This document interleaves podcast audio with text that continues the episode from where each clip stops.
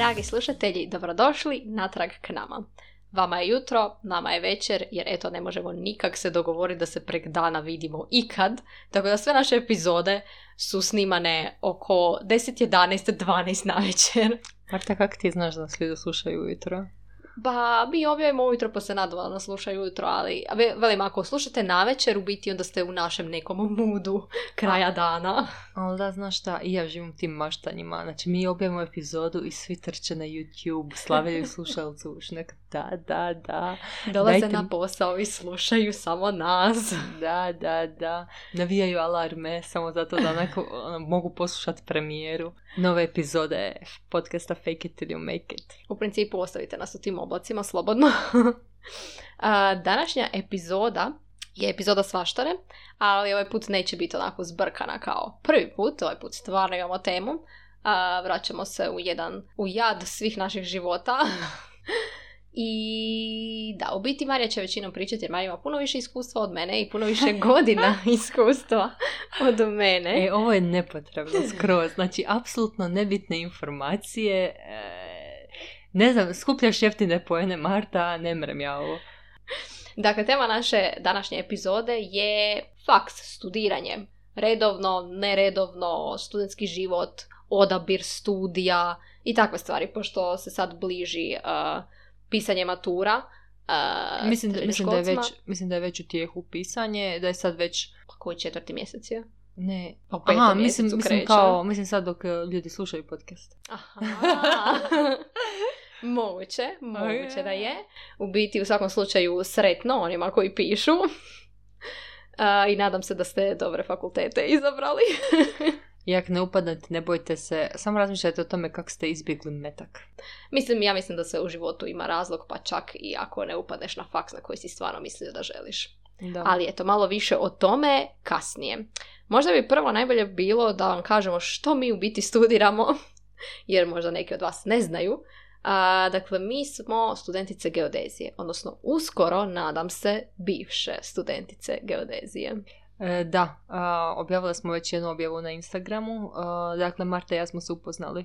A, na jednom hodočašću hodale smo jedna kraj druge i onak, uglavnom poznaš milijun ljudi i neka ti se da pričat, neka ti se ne da. I znam da smo nas bilo neko vrijeme onak baš ugodnoj tišini i onda se sad okrenula kao, ono simpa imala, imala si zelene pramenove, ja mislim tada. Moguće, moguće. Mislim da jesi i onak ono, ono curetak, baš curetak, onak, ono dosta sitnija od mene i tak. I onak, ok, Kao što počnemo- se po slici moglo vidjeti. da, da, da. I uglavnom kao nešto kao počnemo pričat, e, bit će bed ako nemaš zeleni onak, ako nemaš zeleni pramet, bit će onak lažno osjećanje, level, ne znam koje ono. A ne, mislim da je bilo zelenkasto nešto, da. Dobro, dobro, dobro. E, uglavnom, da, počeli smo pričat, bla, bla, bla, i točno se sjećam, znači, baš sam promrmljala, onak, pa nadam se da nećemo skup. Baš onak, da nisam, ni, s pola života sam to rekla. I na kraju se desilo upravo to da smo na kraju završile na drugoj godini studija skupa i nekako smo skupa dogurale do pete. To je Da. skupa slash odvojeno jer smo, iz- e, smo na drugim smjerovima, na geodeziji, da. odnosno ti si na geoinformatici. Ali da, tu jednu godinu koju smo učile skupa je, moram priznat, bilo baš užitak je bilo učiti s tobom, Marija. Je, baš je bilo super. Uh, inače, uh, ja fakat volim fotkat stvari. Mislim, ja nisam fotograf ni ništa, ali onak, uh, samo dođem i uslikam, a, ovo je lijepo, uslikam, uslikam. Ali uh, skužila sam da volim videe. I actually imam video, onak tipa naše zadnje pice koju smo naručili, ako se sjećaš. Da, da, da, video je predobar. Tako da, onaj, da, baš volim, volim te stvari. Morat ćeš mi poslati taj video. Ja te video nisam vidla, Da. Marija. Da, da pa kažem, imam milijun, imam milijun fotki, videa, svega, tako da čista uživancija. E, do, e, da, inače, e, jedna, znači svaštara nam je svakako, tu smo mislili kao puno tema različitih uzeti i e, actually baš prva ideja za tu temu mi je bila kad je, to jest ja sam je predložila Mhm. i na kraju se poklopilo da se poklapa sa krajem školske godine s upisima na faks i tak to, a mi smo na kraju faksa i imamo već dosta iskustva, imamo šta za reći, ali baš konkretni povod je bio kad je umro gradonačelnik Milan Bandić i onda su bili ono hrpa članaka o njemu i tak. I između ostalog je bio članak o njegovoj kćeri, zaboravila sam kak se zove, Ana Marija možda. I uglavnom bila je, on napisala su kao ona je studirala nešto, pa je preknula studij i prebacila se na drugi fakultet. I to mislim da je studirala medicinu, pa je odustala pa prešla na PMF matematiku. Mhm. I ja sam ti bila joj kak super, ej, da sam bar to znala kad sam ja, stud, kad sam ja išla mijenjati faks, jer ono, u tom razdoblju kad sam mijenjala faks, htjela sam što više ljudi, upoznati što više ljudi koji su slični kao ja, koji su Mhm. prošli kroz taj neusmijeh, proživjeli ga i onak da se ne osjećam tak samo i tak jadno kao što sam se tad osjećala. I onak, mislila sam onak, ne bi bilo loše podijeliti tako neki podcast za ljude koji se moraju suočiti s tako nekom vrstom e, poraza na neki način. Mislim, Mhm. nije to poraz daleko od toga, ali u tom trenutku kad kažeš ok, ja ovo više neću, ne mogu i ne želim, idem nešto drugo, dok svi tvoji drugi kolege uh, idu dalje, nastavljaju, ti već u startu gubiš, a mislim ne gubiš zapravo, ali tako se osjećaš. I ono, samo sam htjela kao, a idemo napraviti za takve ljude koji se osjećaju sada ko ja nekada, pa kao idemo napraviti nešto da, da se vidi da se na kraju sve ipak isplati. Dobro, mislim ja nemam tvoje iskustvo, tako da mogu samo slušat o tome, jer ja sam a, jedan uzoran, redovni student. Naglasi još jednom, molim. Dobro, mislim možemo, ne moramo odmah sad o, ravno u tu temu, možemo općenito malo pričati o faksu. E, Kako se ti odlučila na geodeziju? U, krajnje, u koju si srednju išla? Matematičku, prirodoslovno matematičku srednju, jer, ne znam, išla mi je matematika i ugodno sam se osjećala u tom polju matematike gdje ne moram štrebat stvari na pamet, jer to mi je uvijek stvaralo muku i ono, kad bi došla na ispit tipa iz biologije, bila bi sva pod stresom jer sam morala stvari naučiti na pamet i nikad nisam bila sigurna jel nešto znam, a kad sam došla na ispit iz matematike znala sam, aha, to sam izvježbala, to znam i ono, nije mi bilo toliko stresno, tako da mi je uvijek izbor bio onako nešto gdje ću moći upotrijebiti tu matematiku, ajmo tako reći. Mhm. I mislim, ja ne znam, mislim da sam slučajno googlala zanimanja ili tak nešto. Doslovno ne znam, nisam tad znala niti jednu osobu koja studira geodeziju ili je studirala ili bilo šta, znači nikog. Odnosno nisam znala da neki ljudi koje znam u biti su završili geodeziju, ja nisam imala pojma. I mislim da sam samo googlala onako zanimanja i slučajno naišla na geodeziju, otišla na Wikipediju ili tako negdje, pročitala šta je i rekao, ha, pa tu se čini da ima matematike. I onda sam sam to stavila na kao prvi izbor, ali nisam ono, ni približno bila sigurna jel ću biti zadovoljna uopće. Nisam imala ni približno pojma što je to uopće. Tek sam na ono, imali smo predmet prve godine uvod u geodeziju, gdje su nam objasnili što je geodezija i tek sam tad u biti skužila kaj je to u biti. E, Zapravo da, e, imam osjećaj da kad, mislim, kad si ti četvrti srednji, ili općenito srednja škola, e, znaš poslove s kojima se susrećeš. Ideš u dućan, sretneš prodavačicu, znaš da postoje tamo neki skladištari, znaš da postoje ekonom, ekonomisti, znaš da postoje direktori firma i tako to. E, Znaš koji ti poslove roditelji rade, susjedi, ujaci. I onak, to su poslovi s kojima se susrećeš. Ako tebi nitko od tvojih nije u geodeziji i ne znaš nikoga koji je u geodeziji, i ne samo u geodeziju, nego hrpu poslova. Ja znam da, da. postoji hrpa poslova, ja nisam znala da to postoji. I zapravo mi je žao što nisam znala da mi zvuče prezanimljivo te neke stvari, ono. Da, ne znam, točno- dizajn, ne znam šta ima, dizajn rasvijete ili tak nešto sam čula. Je. Onak, wow, to zvuči zanimljivo. E pa, točno to, znači naprosto se ne susrećeš neki s poslovima i geodezija je recimo primjer takav, onak, ti ne znaš da to postoji, da tako nešto postoji. Baš onak tam koliko je teško u toj srednjoj školi, onak, stvarno ti je skučen izbor, zato što ti ne znaš šta sve možeš raditi. Mislim, to se može vidjeti, ja mislim, i na tim informatičkim, ono, šta ti znaš, ok, znaš programirati, ok. Ja recimo sad, znači toliko dugo studiram, toliko ljudi znam, toliko sam ljudi upoznala, između ostaloga i Ferovac i ne znam koga. Šta oni rade točno? Ne znam. Šta oni konkretno rade? On programira. Dobro, dobro, programiraš. Kako, šta, koliko to traje? Kako to izgleda? Znači, uopće mi nije jasno, ali zato što naprosto nemam bliskog susreta sa programerima. Ne vidim da. kako njihov dan izgleda. I kako da ja znam, mislim, karikiram, sad je to sve malo glupo, ali kako da ti znaš koji sve poslovi postoje? Da. Ako ti neko ne dođe i ono ispričati iz prve ruke i objasni, Mm. pokaže dan ili nešto. Da, tako da mi je jasno kad onako na geodeziji pitaju koliko vas ima nekoga u geodeziji, firmu, nešto ono i da se ljudi javljaju. Pa da, Mhm. naravno, oni su u tome, e, okruženi su time cijelo vrijeme i to ih zanima. Da, A mi da. neki smo baš slučajno zapeli Da, tamo. to, to. Kako si ti naišla na geodeziju? Mislim, ti si prvo bila na filozofskom, jel? Mm, Da, ja sam ti u četvrtom razredu, a ja sam općenito kroz cijelu školu, srednju školu bila nekako malo onaj, Zbunjena. ne, da, tak nekako, uopće nisam bila usmjerena ni na šta i učila sam isključivo, to jest nisam učila, mislim, mislim da mi je u srednjoj školi teško pala, teško pala činjenica da moram početi učit i nekako se nikad nisam s tim nekako, nikad se nisam na to navikla. Ja znam da hrpa ljudi padne u depresiju kada upišu faks u Zagrebu, odu od doma i tak to i da ono, da to loše rezultira na njih, bla bla bla, da to meni u srednjoj bio baš nekako i šok. Mislim, ne znam, nisam sigurna. Fakat nisam sigurna, na svakom slučaju kroz srednju stvarno nisam briljirala, na kraju tog razreda nisam znala šta želim upisati. Na kraju sam mm. znala da ću ono, upisati nešto u Zagrebu, pa šta bude. Prijala sam na maturi, uh, te godine kad sam ja upisivala, uh, mogu si uzeti fiziku kao izborni predmet i s tim predmetom sam pokrivala apsolutno sve fakultete. Mm-hmm. Tak sam i ja isto uzela fiziku zbog toga. Da, znači, ja mislim da se to kasnije promijenilo na filozofskom, ali znam na filozofskom je bilo dovoljno bilo koji izborni predmet. mm Znači, ne neki konkretan vezan uz to što ćeš studirati, nego samo bilo koji izborni glas ocjene iz toga. Ako, ok, fizika, fizika mi pokriva sve. Da, da, da. Tako da sam ti to napravila i upis, stavila sam hrpu, uh, ispit, uh, hrpu fakulteta na listu, deset, jel?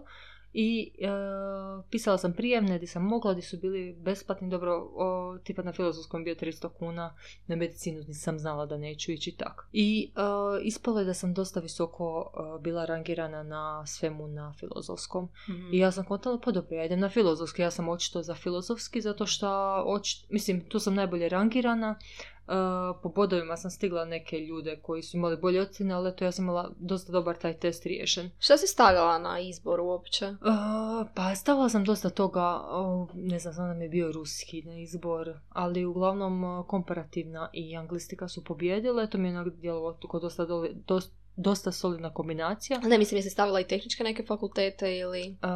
ne sjećam se. Taj prvi put. Jel me vjeruješ da se ne sjećam? E, ne sjećam se zato što je, kad dođu rezultati, onda mičeš ih. Mičeš i stavljaš i kombiniraš. ja sam čak i prije rezultata micala filozofski, recimo, jer sam mm stavila onoj filozofski i geodeziju i svašta mm još nešto. A filozofski sam makla jer, sam, jer bi iz Virovitice morala doći do Zagreba na prijemni. I bila sam preljena za to i nije mi se mm. dalo i onda sam to samo odjavila. A, žimku, žimku. Jer onak nije mi bio prvi izbor, nego tipa treći ili četvrti. I mhm. onda sam... A šta na filozofskom? A, komparativnu književnost i mislim da su bile informacijske znanosti ili tako da, nešto. Da, to je baš fora. Mislim, to, mislim kad to gledaš ovak sa strane, to stvarno djeluje fora, ja vjerujem da je to da. fora, ali kao, kao ti ljudi se kasnije, ba, ti, ti, ljudi kasnije imaju problema s pronalaskom posla i tak te mm. stvari. Tako da ono, uh, dobro, uglavnom uh, upisala sam taj filozofski i bilo mi je grozno. Evo, bilo mi je grozno, tu prvu godinu nemam pojma, baš sam klošarila, nula bodova i upišem on to je skrene druga godina, ne znam, ponavljam prvu i kao sad ću učiti ovaj semestar. I ja sam učila ko kreten. Ja, e, moj dan je trajao sto sati, ono, faks, učenje, ono, jedeš, ne družiš se s ljudima, stalno mm. učiš, ali u tom semestru sam bila nešto bolesna, stalno sam bila umorna, prepoznala mi je falo vitamina, možda je bila pogrešna prehrana imala sam ti problema sa zubom koji su trajali puno duže nego što je trebalo moj studirati na filozofskom na kraju, e, baš ko ima problema sa zubima, ako nema lijepe, neku dobru, jaku genetiku što se tiče toga, zna koje su to patnje. U svakom slučaju, ti je ono, taj prvi semestar sam se baš napatila, imala sam baš problema s jednim predmetom, s jednom profesoricom, ne bi ulazila previše u to, ali sjećam se da sam išla sa sestrom u tiskaru i nešto smo pričali, ja sam joj se žalila i onda ti je meni došla sam rekla, ma šta te briga, u najgorem slučaju možeš promijeniti fakultet. E, meni kako mi je tad proradila lampica nad glavom. Ja, uopće mi nije palo na pamet da postoji ta opcija. Da se mm. mogu maknuti od toga svega, jer stvarno je bilo plivanje protiv struje i fakat sam se napatila tamo bezrazložno nisam uživala. Znači, uključujući komparativno, koja je meni prekrasna i predivna, ali na kraju je ispalo da to nije za mene. Znači, to mhm. što volim konzumirat književnost je jako daleko od toga da se actually time bavim.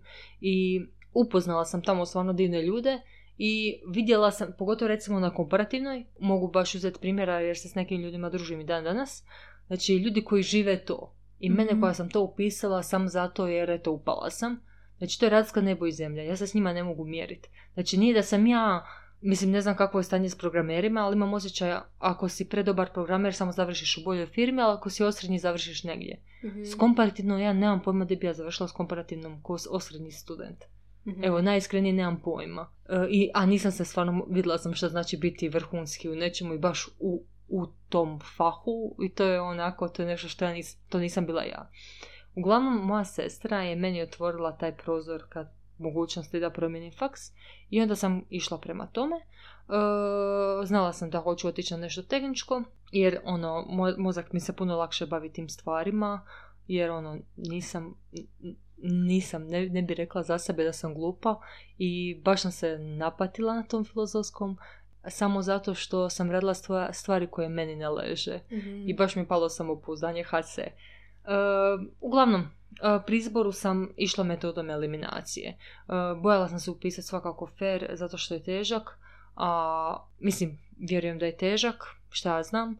I nekako je po, ono, strojarstvo mi se isto djelovalo malo preteško, ali geodezija mi je ako pristojna fa, pristojan faks, mm. ali ono, znaš, e, nije mi djelovalo kada ću se baš ubiti na njemu, da me bude strah upisati ono šta kupiš na novi faks, to bude čisti, čista katastrofa, ono. Tako da je nekako pao izbor na geodeziju i moram priznat sad, ono, na kraju dana mi je drago. Da, meni je isto. Nekak sam se našla u tome na kraju. Prve dvije godine mi je bilo lila, onak nisam bila sigurna zašto se ja mučim točno tu. Mm-hmm. Ali, nemam pojma. Dok duže gledaš jednu stvar, ja se, ja se zapravo lako zaljubim u stvari. Onako, nisam sigurna što bi, jer nemam baš neku strast sad ono, ja bi to mogla raditi, želim raditi cijeli život i to mi je bio full problem kod biranja uh, fakulteta, jer sam mislila da će mi, dobro, to, vratit ćemo se još na tu temu. Ali, uh, znaš kome se ja full divim? divim se ljudima koji cijeli život znaju šta će i diće. Da. Znači ekipa srednju upisuje baš sa ciljem. Faks baš sa ciljem. I točno znaju šta će biti. Recimo ono, ja ću biti arhitekt, ja ću biti doktor. Ja ću biti uh ja ću biti smetlar. Ali ono, znaju šta žele i idu prema tome. A imam osjećaj da smo, mislim, to sam nekad pročitala, neki citat ili sam nešto pogledala, da onak samo tek par ljudi ima karijeru, ali većina ljudi radi posao. Mm-hmm. I onak, ok, želim neki dobar posao kojim ću moći priskrbiti novce za život, kojim ću vratiti, znači odigrati svoju ulogu u funkcioniranju društva i da pritom, ono, da mi posao bude drag, jel? Ali, ono, svjesna sam, mislim, u mojoj fazi, recimo, svjesna sam da neću raditi karijeru, neću biti karijeristica, neću biti osoba koja, ne, znam, mm. kad čuju moje ime, svi padaju ničice nad veličinom i nad svime što sam postigla i tak. Da, ne, mislim, ja se fakat slično osjećam i stvarno se divim i pomalo zavidim ljudima koji su znali odmah što hoće i idu tim putem i strastveni su za tu jednu stvar, ono, strastveni si oko književnosti, oko glazbe, oko, ne znam, bilo čega, kazališta. Ja sve to volim, ali ono, u, ono, ponekad. Ne bi mogla to raditi cijeli život i to mi je bio baš problem kod, kod ono, traženja fakulteta, odnosno biranja fakulteta, jer sam se bojala, mislim još uvijek se bojim, ne znam kako ću raditi jednu, mislim jednu, sličnu stvar cijeli život. E, e ali mislim da je dobra stvar, mislim bar u 21. stoljeću, e, realno gledajući stvari koje mi sad radimo oko poslovi, ne, ne mi kao geodeti, nego mi kao ljudi, mladi ljudi, to su stvari koje prije 20-30 godina možda nisu postojale, realno. mm Znači, tehnički taj svijet se toliko razvija, znači ostvaraju se stalno nova mjesta, radna mjesta, neke, neke poslovi koje nisi znao da će postojati, sad se odjednom postoje i, onaj, i mislim da je to sve tako nekako postalo fluidno i isprepleteno. I imam osjećaj da promjena karijere nije tako uh, čudna stvar. Znači, mm. imam osjećaj da je to ono, budućnost, čista budućnost. Da pa će vanka, ka, ovo je nešto što sam čula, isto ne znam sigurno, mm. ali isto van kao onak, nema toga da ti se zaposliš u jednoj firmi i sad se toj firmi do kraja života. Mislim, ja prepoznam da tako nije ni kod nas, realno. Da, da. Naprosto se mijenja, afiniteti se mijenjaju u krajnjoj liniji, ne možeš ti raditi isti posao toliko dugo, to mozak zahtjeva neku promjenu, neki izazov. Da, da. Mislim, velim zato kod tog biranja fakulteta u biti previše stresa sam si zadala za, ono, zapravo za bezveze, jer ni, neće, ni, kak bi se reklo, neće ni faks koji studiraš tebe ko osobu. Mm-hmm. Jest da je to glavnina dana kojom se baviš, ali na kraju dana, ono, još uvijek imaš svoje hobije, još uvijek imaš stvari koje vodiš sa strane, neće te faks činit cijelo vrijeme. A mene je to bilo baš strah u srednjoj školi, ono, kad sam birala da ću ono, sad ću izabrati jednu stvar, ja ću cijelo vrijeme morat biti u tome i što izaberem nešto što neću voljet na kraju, i nemam pojma. Bilo mi je baš, baš stresno to biranje. Pa, na šta vjerujem i da je. I sad kad gledam, ja sam recimo izgubila dosta godina studiranja, ne bi ulazila u to, ne volim brojevi, toliko. Onaj, ali mogu zamisliti kad neko završava srednju školu i takvom je stresu i ne upadne na nešto željeno, ja si mislim najlakša ti stvar uzeti gap year, odmoriti i probati dogodne ponovo, zato što uh, pri prvom, prvi upis ti je besplatan, a ako upišeš nešto pa moraš mijenjati faks, moraš plaćati punu školarinu. Ok, ako ti je teško to plaćanje prve ško, ono, uh, pune školarine, ono, pouziraj godinu dana i ono, dogodne upiši, gle, ti se možeš uh, savršeno pripremati za bilo koji od tih izbornih predmeta na maturi da to baš ubiješ. Ali, Ali- imam dojam da to kod nas baš nije toliko ali točno- normalizirano. E, točno to. Mislim, lako je to meni reći kad sam toliko godina izgubila na studiranju i onak meni to ne znači ništa. Meni sad godina dana, da mi je neko rekao pozore godinu dana, malo se saberi, vidi šta želiš. Ako, uh, ono, idi na pri... ako ti se kristalizira što želiš, ono, idi na pripreme, ubij tu maturu, idi na taj predmet. Ne, isto bi rekla, ne znam kako je točno početak rečenice bio, ali nastavljam dalje. Uh, isto bi rekla, ako nema šanse, svi će moji upisati, svi će krenuti na faks i šta, pričat će se o tome da ja nisam upala na da, faks. da. Mislim, ne mora se ni pričati, ja ću to znat. I onaj, a to je zapravo sve tako sad, sad u ovim cipelama, to je sve tako relativno. Te godine, gore, dole, lijevo, desno, sve je to tako isto. Bitno je da si ti sretan i zadovoljan. Da, da na kraju skužiš kaj hoćeš i da budeš sretan s tim. Da, e, a inače što sam, htjela sam se da, nadovezati na tebe za to, bojala se da ćeš biti nesretna do kraja života ako izabereš pogrešno Mhm. zanimanje i to. Ja znam da sam ja baš sad, ovu, ove zime baš imala krizu identiteta i Mhm. tak sam bila ono šta ću, šta ću, šta sad, sad kad završi fakt šta nađem posao, uh, 8 do 4, svaki dan 8 sati guliš i odradiš i to je to. To zvuči tako depresivno i jadno. Mm. I baš sam onak patila i znam tipa da sam na Instagramu gledala kako volim taj sa, sve te fanartove i tak to. Ona gledam, joj, zašto to nisam ja? Zašto nemam dar za crtanje? I sad ja crtam i svoje te crteže objavljujem na internetu i dobam novca od toga. Ali eto, nisam, ne- nemam taj dar i ona, iskreno dosta sam se smirila nakon što smo nazvi počeli podcast. Da, baš sam htjela reći, a zato smo počele podcast. A zato što imamo ono, osjećala sam da nešto fali, da nešto želim raditi. Mhm. da hoću nešto stvarat. Znam da ne, znači, mislim si da sam dosta trebala biti influencerica, objavljivati svoje slike, neke tam tekstove, to bi se već desilo. Znači imala sam svojih milijun pokušaja. Svako, da, ono, svako malo i kaže, ej, ja ću biti influencerica i napra- ne napravim apsolutno ništa na tom pogledu.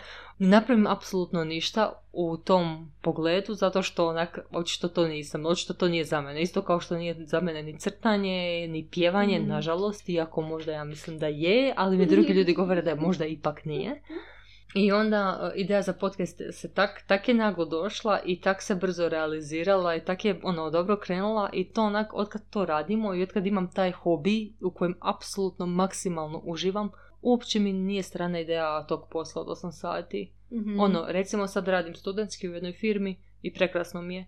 Posao je, ono, ok, solidan posao, e, znači, e, kolege su mi odlične, mislim, to mi je bitno, fakat je. I, Je, kolege stvarno čine, ono, mislim, ipak većinu dana provedeš u firmi. Pa, apsolutno. I ako su ti kolege, ono, ne slažeš se s njima, nemaš o čemu progovoriti dve riječi, stvarno je teško tih 8 sati provest negdje Mhm. u takvom okruženju.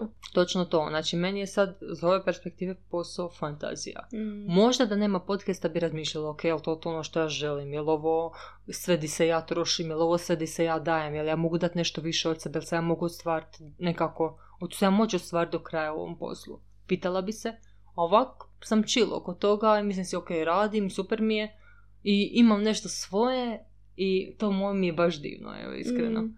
Koliko god je izazovno bilo i koliko ono treba raditi na tome. Imaš nešto čemu se veseliš na kraju dana. Mm.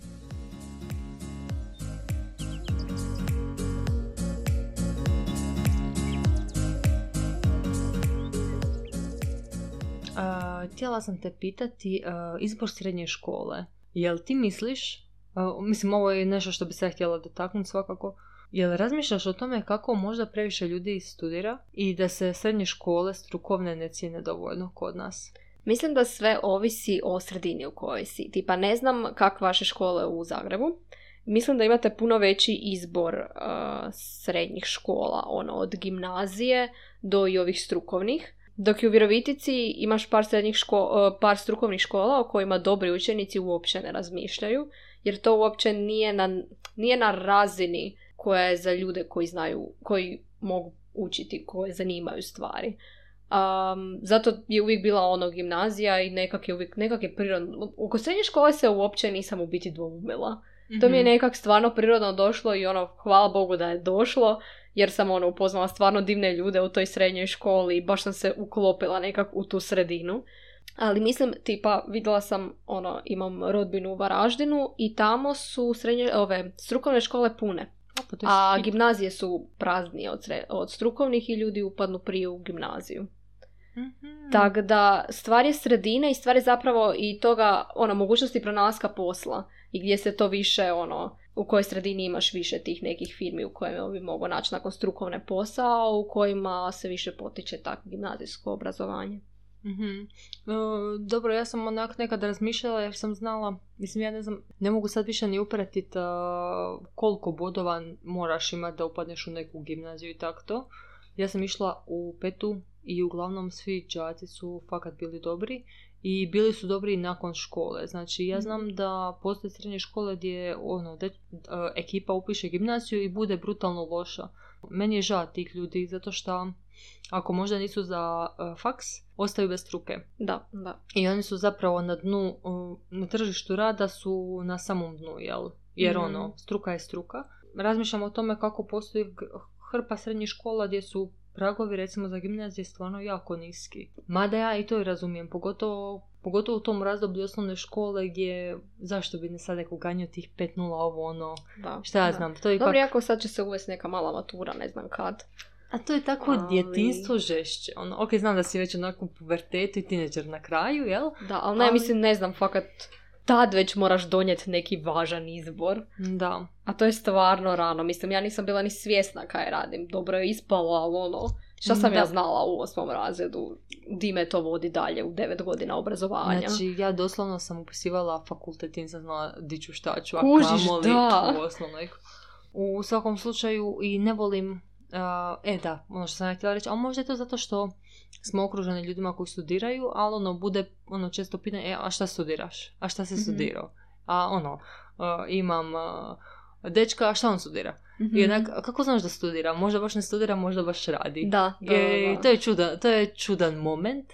Mislim, nije čudan. Ali nije u biti onda umjesto šta studira, kažeš samo radi. I to je Da. već ono, podrazumijeva se. Ili je završio ili Da, radi. ili radi od uvijek. Ali da, on nekako se ono, odmah je, odmah je pretpostavka da studira, ali ono, realno gledajući ne moramo svi Da. studirati. Da. Ali to je zato što smo, mislim, družimo se u takvom okruženju, studentskom. Je, najvjerojatnije.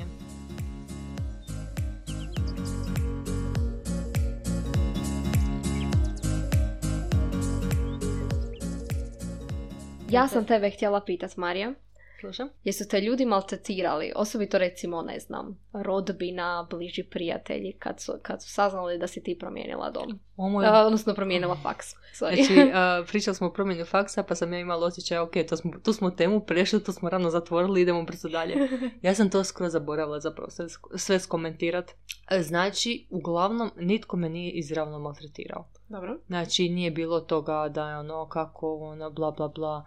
Ali je bilo onog tiha, ok, e, bilo je onoga tipa, pa ok, gle, to je tvoja odluka, ako ti misliš da je to na... Nije bilo one podrške. Znaš, Mhm. onu jaku, glasnu podršku, ma na šta tako je, i šta će ti taj faks glupi, idi na bolje, znaš, meni je trebala takva neka podrška. Svi su nekako maltene prale ruke i kao, nikome neću, trebala sam biti sretna što me niko nije osuđivo, ja mislim, ali mislim da je to zato što nisu ni znali ljude koji su mijenjali fakultete, znaš. Mhm, mhm. E, znači, prirodan, znači, ako je susjeda moje godište moglo upisati faks i sad lijepo ide na faks, zašto ja moram?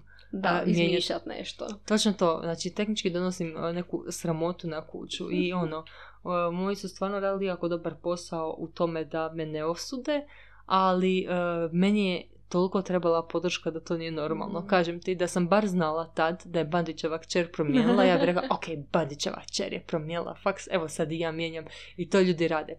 Znam ih, ali na prste jedne ruke znam ljude koji su to napravili. Mhm. A meni je to bilo tak uh, baš, baš teško i baš mi je bilo ono strašno. Znam da kad sam upisala geodeziju i kogod bi upoznala realno rekla bok ja studiram, ili bok ja studiram geodeziju, ali ja sam ti prije bila na filozofskom. Ali ja sam ti bila, znači stalno sam ponavljala da sam mijenjala faks. Aha. Znači stalno. I točno, točno znam jedan trenutku, žalim se frendu i ono, kao onaj, moram prestati govoriti da, da sam promijenila faks, nikog nije briga, nije više bitno, zašto, zašto sam toliko opterećena time i on mi je rekao, onak, vježbaj. Samo reci, Bog, ja sam Marija, ja sam na geodeziji, vježbaj. I onak, ok, idem probati to. E, znači, uglavnom, to mi je stvarno bilo, šta ja znam, jako dugo mi je trebalo da se priviknem, ali u jednom trenutku, znači ja sam 93. godište i onda sam krenula studirati s 95. I moram priznat, nakon tipa dvije godine, sam ja skoro zaboravila da moje godište postoji. Aha. Ja sam se full onak, ja sad u glavi, u svom srcu sam 95. Jer to je ta neka generacija s kojom sam ja sad nastavila svoje školovanje i odrastanje kroz odraslu dob. Nekako mm proživljavanje tih mlađenačkih dana, tih 20 I to jako puno godina sam zapravo provela s njima. Uglavnom, ako neko sluša ovaj podcast, mislim, ja sam toliko sad bila otvorena i ono, toliko sam stvari rekla da se ja toplo nadam da će naš podcast nastaviti slušati svega dvoje ljudi. Onak, mama i susjeda. Kojima je žao. pa čisto da imaš, da imamo. da, to, točno to, onak sam mislim si, ok, valjda niko ne sluša naš podcast. Uh, onaj, ali gleda, ako ovo možda neko sluša koji je tako na tom nekom trnovitom putu promjene i onak priznanja da si fulao, priznanja da nije to ono što želiš i da ćeš promijeniti i plivanja protiv struje. Mi, iako to više nije plivanje protiv struje. Možda ja sad, možda sam ja to predramatično osjećala, ima možda tako da sad ljudi puno lakše dolaze do izbora promjene faksa i tako to. I da se možda ne osjećaju tako, nemaju toliku grižnju savjest, ali ja sam tad imala i sigurna sam 10% ljudi koji imaju. mm I uglavnom to stvarno nije loša stvar jer na kraju dana to je tvoj život i time ćeš se ti baviti. Ja sam mogla ostati na filozofskom, e, zamišljam jedan u nekom paralelnom svijetu sam ja stvarno ostala na tome i ja sam to završila i to je moja struka i ja sad nešto radim. I ja znam da sam ja sad na ovom mjestu daleko sretnija od te osobe koja je to nešto što mi je sad nezamislivo da ja budem. Mislim, mm-hmm. možda tom paralelnom svemiru jesam sretna, neću ulaziti u te stvari, ali s ove pozicije, nakon, sad kad je sve prošlo, sam sretna što je tako ispalo, što sam bila hrabra i što sam donijela tu odluku i što sam podnijela sve te kritike i sve te ne znam, znala sam doći negdje, neću reći gdje, i ono, ne bi bilo Bog Marija kak si, nego, ej, Bog Marija, koja si ti godina? Like, seriously. Znala sam se srest s nekim ljudima u kafiću i ono, bilo bi, hej, Bog, Marija, koliko ti ispita ostalo? Onak, seriously. Znači, ja ne mogu vjerovati da postoje takvi ljudi, ali ono, ne znam, ne znam ni čemu opterećenje ni ništa. I ono, trebalo se s tim malo iznijeti, ali bože moj, mislim na kraju dana, nakon što je sve ovo prošlo, sve ove silne godine studiranja, sretna sam što sam donijela odluku. Da, ali si bila i full ustrajna u ono, završetku sad ovog drugog faksa. Da, jesam, zato što sam i tu padala očito godine, sjećamo se mhm. naše priče upoznavanja i to je bilo isto dosta onak, e to je bilo onak već what the fuck. Evo, molim te, ovu psovku nemoj izbaciti. Uh, to je bilo onako, ok, promijenila sam faks, na nečem sam što mi se sviđa, zašto mi ne ide. I, e, da, to sam htjela zapravo skomentirati s tobom. Ti si redovan student. Jel ti možeš su, suosjećati sa studentima koji padnu? Ne baš. Iskreno ne baš, jer mi nije jasno kako se to dogodi. E, da, to sam ja skužila, da se nema šanse da neko ko je redovan i ko uspije sve položiti, njemu nije jasno kako ti u četiri roka ne uspiješ položiti neki predmet. E sad, iz prve ruke, pošto mi se to događalo, ono mogu ti sam, mislim ja mogu suosjećati i točno kužim kak je to. Znači to ti je doslovno tvoja loša organizacija vremena, Znači, to je prva stvar. Znači, svi ljudi koji padaju, broj jedan imaju lošu organizaciju vremena. Broj dva imaju drugčije posložene prioritete. mm Iako tehnički tebi je faks na prvom mjestu, ali možda ti nikad ne možeš reći ne. Možda kad tebi neko kaže možeš li mi ovo rećeš da, možeš li mi ono rećeš da. Možda je to. Možda ti, možda ti faks je na prvom mjestu, ali nemaš sreće. Znači, ta sreća je nevjerojatno, ali to stvarno je faktor. Ja znam je, točno... skužila sam, da, da sam puno tipa stvari koje sam prošla na prvom roku, doslovno sam izbjegla metak skoro, znaš, ono. Baš sam, nije mi bilo jasno, znam da puno stvari nisam znala, ali sam ih prošla jer me pogodila pitanja, ono, mm samo uh, tako. Znači, ima ona izja, izreka kao radi bit će sreće, Bog će ti da... Kako on ide nešto kao? E, radi i ono još ćeš imat sreće. Znači ono, sam ti mhm. ustraj i doće i sreća. I to je stvarno istina. Jer ona, sreća te stvarno mimo iđe. to što znam kad sam ono pala prvu godinu, znači to je bilo nevjerojatno. Ja sam imala dva ispita jedan dan jedan mi je bio komisija, drugi nije bio. I ja sam učila ko luda ovog što nije bio komisija, a ovaj koji je bio komisija, to je profesorica koja apsolutno sve pušta. Mi ti nismo imali nijednog ponavljača. Nikad nijedne godine nema nijednog ponavljača. I taj predmet kao, samo se pojavi i prođeš. Buraz moj. Ja naravno učim ovo što mi je treći rok, bilo me strah, nije komisija, moram proći, moram proći pismeni i usmeni, nema zezanja. Buraz moj, ja padnem taj predmet. Ja sam plakala oko kižna godina, nisam mogla vjerovati. Te godine su svi popadali da bi saznala da dogodne E, mislila sam da je ona promijenila politiku profesorca. Aha. Ne, dogodne su opet svi prošli. Znači, vada, znači kako se to, kako... Znači, nevjerojatna priča i neko ko je redovan ni ne čuje, ni, ni ne zna, ni se bavi time, ne zna da se te stvari događaju, ali mi koji smo otišli na četvrti rok znamo koja je slika, znamo što očekujemo i onak bam, skroz treće, onak mm. nemoj me zezat. Tako da što se tiče padanja tu, tu stvarno, evo, kažem vam da imate, e, imajte razumijevanje, to jest nije da nego samo proširite malo vidike, ali zato što se ljudi često druže međusobno. Ja znam da se mi družimo međusobno koji smo pali, mhm. ali zato što smo se brojano, ono, ako se do sad nismo ni družili, upoznali smo se na prvom roku, pa na drugom roku, pa na trećem roku, pa na četvrtom. Jednom smo počeli učiti skupa, tako da smo se u principu počeli skupa i družiti ja sam upala među vasom zato što sam isto bila na prvom roku, pa na drugom roku, pa smo onda svi prošli na trećem roku. I u biti misli su svi ono da sam ko, ko vi. da, da, nisu, da, nisu znali da sam redovna, zato što su svi moji redovni prošli na prva dva roka, a evo mene ponovo s vama. Jel to, jel to baš čudno? e, znam da si pričala kako jedan dečko e, te sreo na putu za faks i ostao u šoku. Kao ono, što... Mislim da sam jedna od vas.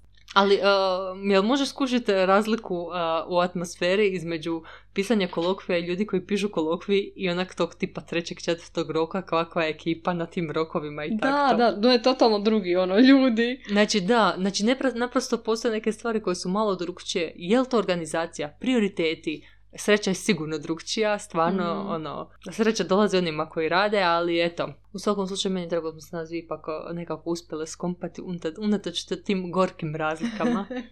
koje se zovu... Nerazumijevanje. da, da, da, da. Mislim, nije nerazumijevanje, ali ono, ne kužiš, ono. Da, ne mogu si zamisliti. Mislim, kužim kak padneš jednom, dva puta, ali ono, znaš onda šta te čeka i dođeš treći put pripremljen. Što se dogodi u međuvremenu?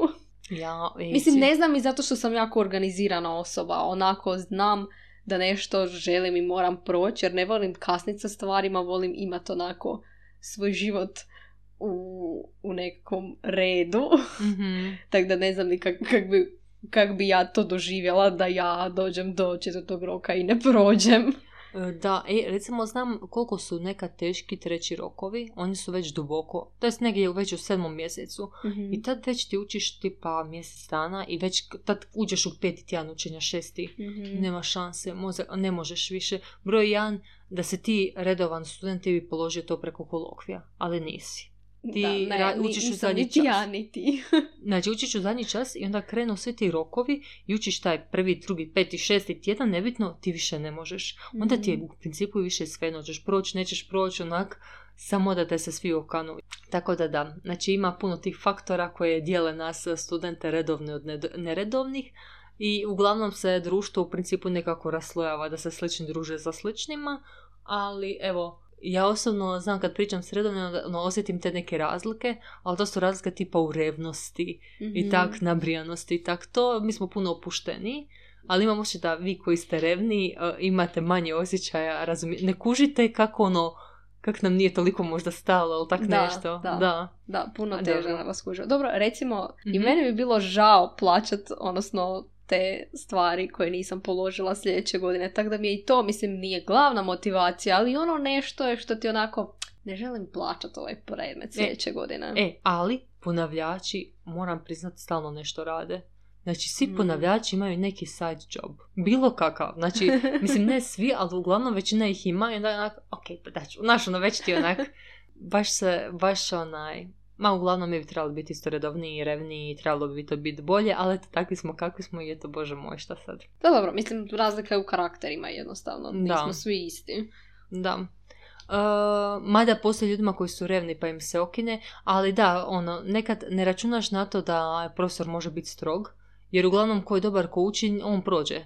Ali nekad se i uh, revnima okine onak, mm ok, ovo je bilo nefer, ovo je bilo pre, pre grubo, pre prestrogo, pre, preteško, ono. Tako da, se da. zna i revnima desiti da profesor malo izgubi osjećaj za mjeru.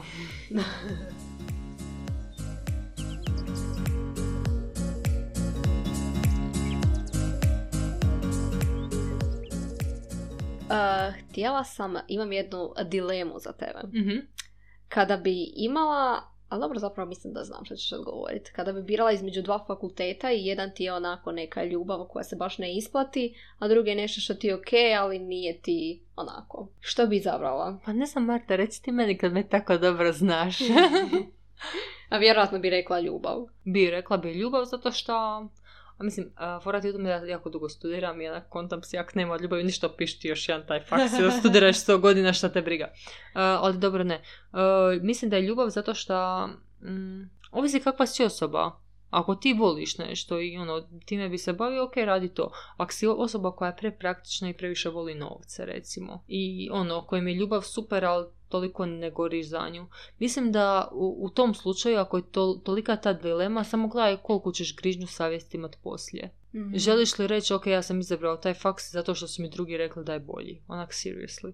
Mislim, uh, ako imaš ljubav, svaka čast Ako imaš za njom. ljubav. Ima nas u biti puno koji nemamo tak neku strast koju bi, za koju bi baš mogli reći to me zanima i želim to cijeli život raditi. Pa, e, zapravo mogu ti reći iz primjera te komparativne književnosti. Meni to očito nije bila ljubav. Pa dobro, šta, geodezija ti Očito ljubav. nemam. E, ali očito ja ne, nemam ljubav. Onda ću naravno ići za Ah. nečim o, čak, čim ću se moći baviti jednom. Jer zašto bi ja bila osrednje? Znači, jedna je razlika biti osrednji komparatista, druga je stvar biti osrednji geodet. Osrednji geodet će se nekako isnaći, znači neki posao, ovo, ono, bla, bla, bla. Nešto će se raditi u krajnjoj liniji, na šta, kakav si radnik, kakav si student, ne znači kakav si radnik, ali u komparativnoj književnosti, ono, prilično sam sigurna da se osrednji student ne bi mogao isprofilirati u neki predobar, ne znam šta, onaj, filo, ne znam, ne znam šta rade, pišu članke. Još uvijek ne znaš šta radi, dve se. godine si tamo provela. Nemam pojma, znam da mi je Frenca jedna asistentica na nekom faksu i nešto radi, nešto radi, istražuju, nemam pojma više šta. O, umjetnost je bitna i ljubav je bitna u našem svijetu i bez toga nema naprijed. To je to daleko od toga. I ako goriš za nešto, to budi. Ako goriš. Ako Da. si mlak, ako si imaš određene afinitete, mogu bi ovo, mogu bi ono, budi mudar, gledaj šta ti ide. U ono, čemu si dobar, što je u tvom karakteru. I ono, proplivat ćeš, bit će ti okej. Da, mislim da to nije. Mislim da se previše u današnjem svijetu fokusira i ono naglašava radite ono što volite, budite strastveni oko nečeg. A I ono, se- ne uzima se u obzir da postojimo mi ostali koji smo ono obični ljudi koji vole stvari daleko od toga, ali ne toliko da bi ih pretvorili u znanost i da bi ih rade, da bi se bavila tim. E, točno to, točno to. I baš se nekad osjećam i krivo. To su isto koni reklami za, reklame za uloške. Pa onda uvijek je reklami kako ta žena radi ovo, radi ono, skače vamo, skače tamo. Nikom ne pada na pamet da ta žena možda leži. Odmara. Da, mislim, kaj je, uložak ti odjednom daje krila, pa sad Aha. ništa ne boli, ništa ti ni, ono, bitno da je uložak dobar. Ili, ili tako, ono, baš, e, ili, znači, ista stvar je s tim poslovima, ono, budi ovo, budi ono, budi nešto, budi nešto, šta sam chill, ono. Šta Mm. ako se prijavljujem za posao onak samo hoću da me zaposle, a ne tamo onak, zašto bismo tebe zaposlili? Zato što smatram da, na, na, na, mislim, možda, znaš šta, možda ćemo baš jednog dana mi početi tak žešće fejkati i ono, početno govoriti. Sve, dovoljno je samo pogledat moj profil na LinkedInu. ja ću ga copy pastat Marta. Mm. Ali da, znači taj LinkedIn, znači, fakat, znači ja ga imam i baš ono, o, nekak mi je e, manje neugodno imati Instagram i tamo objavljivati sebe i Mhm. svoje stvari nego na tom LinkedInu. Na LinkedInu mi zvuči kao neko žešće hvalisanje i ne Mene znam bi, šta. ja ne znam, ja tam ne namjeravam objaviti apsolutno ništa, jer imam bojam da ja toga nisam dostojna. Nisam ja dovoljno bitna da budem na LinkedInu. Na, to- točno to, onak postojim u poslovnom svijetu, ali onaj, kaj ja znam, čudno mi je. Ja znam recimo da tipa, najčudnije mi je kad Hrvati nešto objave na engleskom. Ok, to mi je ok.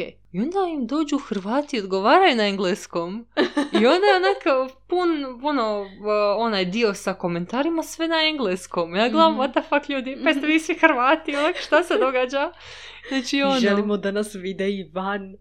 ne pa ok mi, ali ono baš nekako, nekako ne mogu srast s tim LinkedInom nekako, ne moram se opustiti Nije dovoljno tamo. kod nas baš, ne znači toliko puno. Tipa gledala sam, ne znam, na Redditu sam slučajno naišla Mhm. kao prijave za posao Mhm. I u biti umjesto CV-a možeš im dat e, link na tvoj LinkedIn profil. E, Ja recimo na, na svoj LinkedIn profil ne mogu ni up- uploadat CV. E, ne mogu, u srcu ne mogu. Da, Neugodno da, da, mi je. da, Nekako mislim, mislim, što će neko sad gledat moj CV, ono. Ali realno gledajući da, ono, ako te neko hoće zaposliti, naravno da će ti gledat CV. Da, Bolje to nego da te neće, pita. ono, velim, to je vani, ono, kao pod normalno, Mhm. a kod nas, ono, ne treba ti. Ali polako se, polako se, ja mislim, i polako se ljudi prelaze A, na stvarno to. polako. Mislim da, da, vjerojatno, baš polako.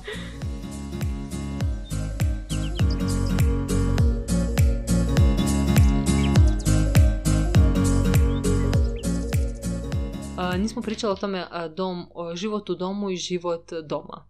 Znači, kakva je stvar doći u Zagreb i živjeti u domu, daleko od svojih, kako ti je doći doma na vikend, na praznike, na ljeto, e, kako sad planiraš kad završi faks, onaj, koliko, kakve su ti opcije, bil se vratila, kao, kad bi se htjela vratiti doma, bili, ne, kad bi bila opcija vratiti se doma, bi li to bilo baš doma doma, ili bi tražila drugi stan, Mislim, e, govorim u stilu kao, ako želiš ostati u Zagrebu je Mhm. jedna stvar, a druga stvar kad bi se htjela vratiti u Viroviticu. Bili se povratak u Viroviticu označio povratak doma doma ili povratak samo u grad, ali više ne roditelji? A, iskreno čekaj jedno po jedno pitanje samo. To je sad Mhm. već tri vrlo dugačka pitanja. E, prvo mi je bilo dosta teško, zato što je novi grad, nemam pojma, nisam mogla tamo kod studentskog doma Stjepan Radić, nisam mogla naći stanicu za tramvaj. Mi smo jadni po kiši stajali tamo kod petice i tražili četvorku koja je na drugom kraju i gledali u Google Maps na kojem piše da je tu i baš smo bili svi izgubljeni i ono, išla sam na faks doslovno dan prije s frendicom da izvidim na koji tramvaj moram doći, na, gdje moram izaći, gdje moram ići, to sve. Tako da moram priznati prvih mjesec dana mi je bilo stvarno stres. A, ali poslije toga nekako, osobito sad od ovih zadnjih par godina, tipa za ove zadnje dve, tri godine, mi je baš nekako ovo postalo da se osjećam doma. Mhm. Jest da je dom ono mala soba, imaš cimere, nisi skoro sam u sobi i to, ali nemam pojma, urediš si prostor i nekak postane tvoj, imaš hrpu svojih stvari tamo i mislim ja idem dosta često doma, imam ono, barem dva put mjesečno doma, tako da sam ono, sad prvo sam kad sam se vraćala, ono, prvih par godina, obično kod nas je doma čišćenje u subotu. Ajme Ja sam meni. bila full ljuta kad bi ja došla se odmorit doma i odavde iz Zagreba i onda bi morala, onda sam bila natjerana sa svojima čistit. A ja sam čistiš bila uvrijeđena- prostor u kojem nisi. Da, znači ja sam bila full uvrijeđena. Ali moram priznati da zadnjih, ono, tipa godinu, dvije, to više ne rade. Ja ne znam da su prestali zbog toga što sam ja toliko ih maltretirala s tim. Ili, ne znam, su promijenili neki ritam, u biti ne znam u čemu je stvar, ali to me užasno mi je to išlo na živce. A, boli me to u srce, iskreno. E, baš suosjećam. ono, šta ću ja sad savgat cijeli stan, odnosno usisavat cijeli stan, a nisam u njemu, idem u nedjelju natrag u Zagreb. Znači da, baš da ako teta čista dođeš tamo na čišćenje.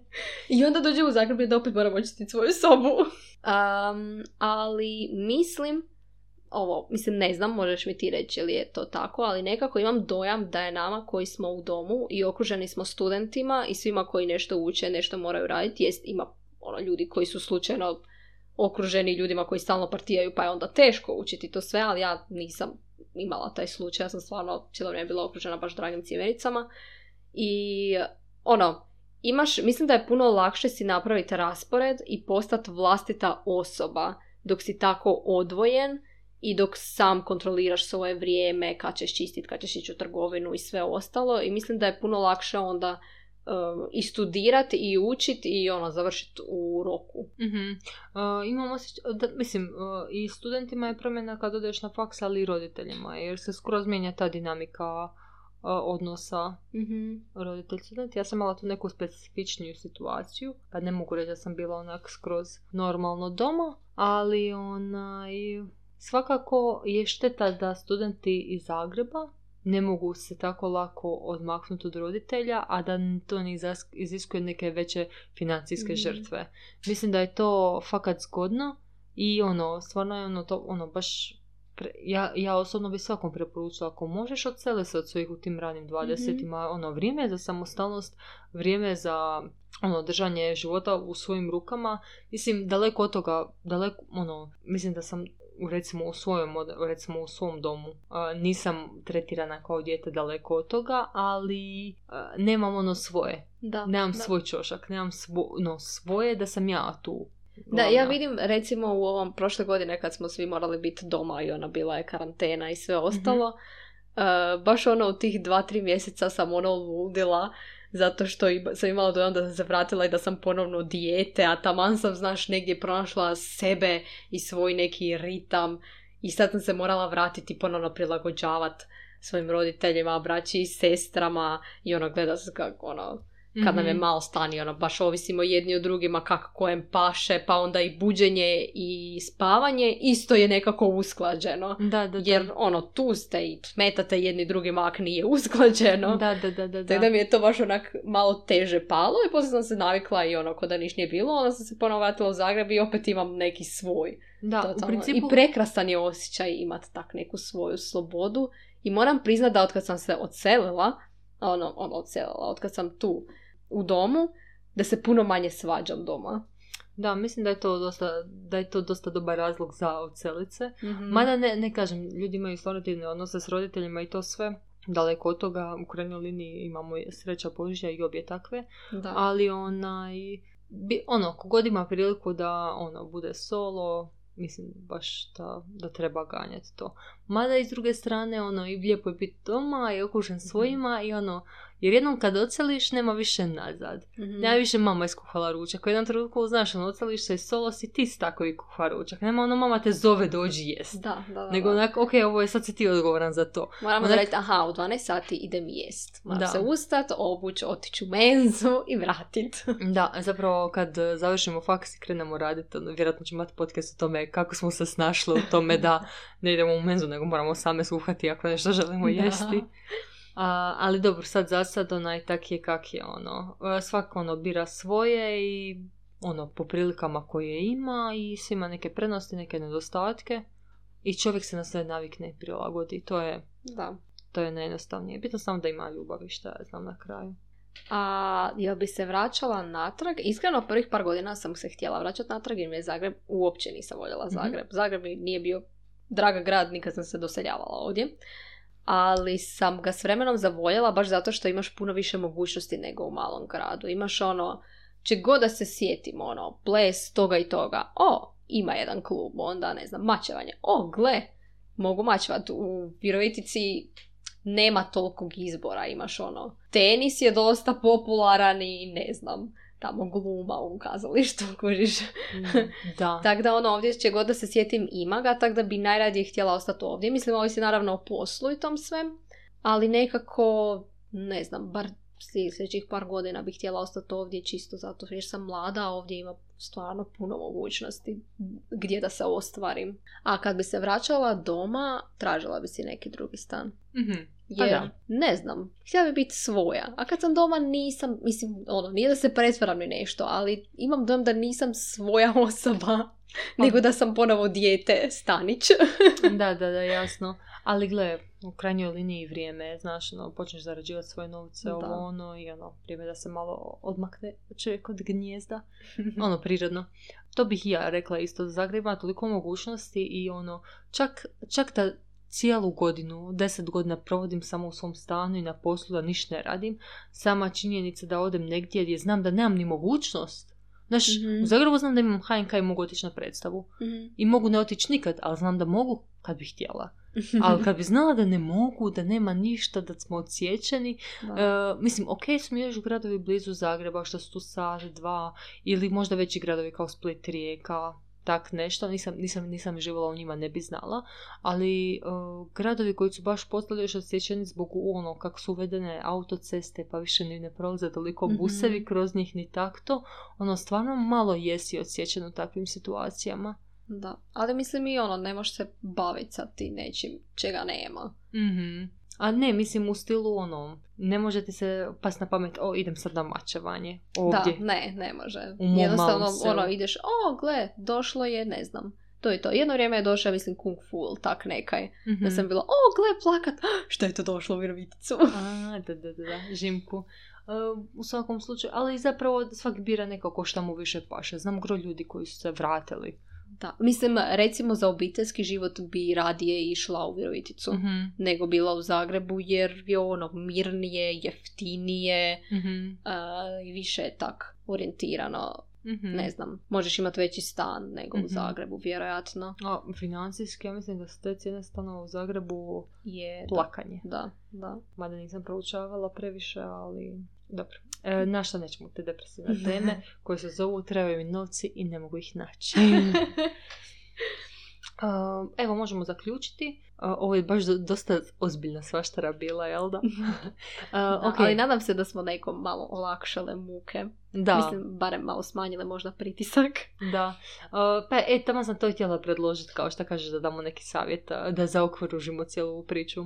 Da, mogli bi. Svima koji upisuju faks i koji onak imaju tako velike odluke pred sobom, onak, šta ja Da. znam. Pa mislim, ja bih rekla ovima koji upisuju faks, biraju faks, a će pisat maturu. Možete vi to. I da to je važna odluka, ali nije toliko važna. Ono, možeš još promijeniti tu odluku nakon godinu, dve poput Marije. Uh, bitno je sam da otkriješ što te zanima, u čemu si dobar i ono, prihvatiš to, ideš za tim. Da, i da prihvatiš sebe. Ono, jedna stvar kad ti bježiš od stvari, bježiš samo od sebe, uh, kad se skrivaš, kad te strah, ali ono, uzmite tu hrabro, baš onak fejkate dok ne, ne, dok ne mejkate, onak, baš ono, zgrabite, zgrabite taj život i samo hrabro kroz njega. I ako imaš odluku, ono, drži je se. I ono, pazi, ono, ono što je bitno sad da ne padnete u zamku, a ono, mi dajemo neke lude, lude savjete, haha. Ali ako, nemojte donositi odluke iz kukavičluka. Mm. Ono, idem ovo zato što me strah da nešto. Dakle, ne, ne, ne, onak, hrabro donesite odluke, ono što vas stvarno zanima, da se vidite šta jeste. A u krajnjem slučaju, ako će biti preteško, promijenite faks i odite na nešto lakše. Ali neš znat da je preteško ako nisi probao. Točno to. Ono, a hoćete započeti podcast, započnite, šta vas briga, možete biti najgori na svijetu. A, baš sam neki dan naletila nešto na Instagramu i poslala sam to Marti. Neka cura je pod, podijela sa, sa svijetom kako je to izgledalo kroz njenih deset godina od kad je počela crtati. I prvi crtež je ono, bože sačuvaj, a sad ono, perfekcija. Da, Znači, da. doslovno vidiš napredak. Tako da, samo hrabro i ustrajno. Dobro, to bi bilo to od uh, vaših hiperaktivnih kornjača. Jednom ćemo vam reći zašto smo hiperaktivne kornjače. Uh, mi svakako žudimo za feedbackom, ali opušteno, strogo opušteno. I to je bilo to. Mislim, htjela bi onako poslati poruku, ono, e, malo pozitive, samo hrabro i ono, čuj do idućeg slušanja. Da. Do idućeg slušanja. Dobro, uglavnom ljudi uživajte, a, drago nam je da možemo ovdje biti dijeliti s vama stvari i do idućeg slušanja.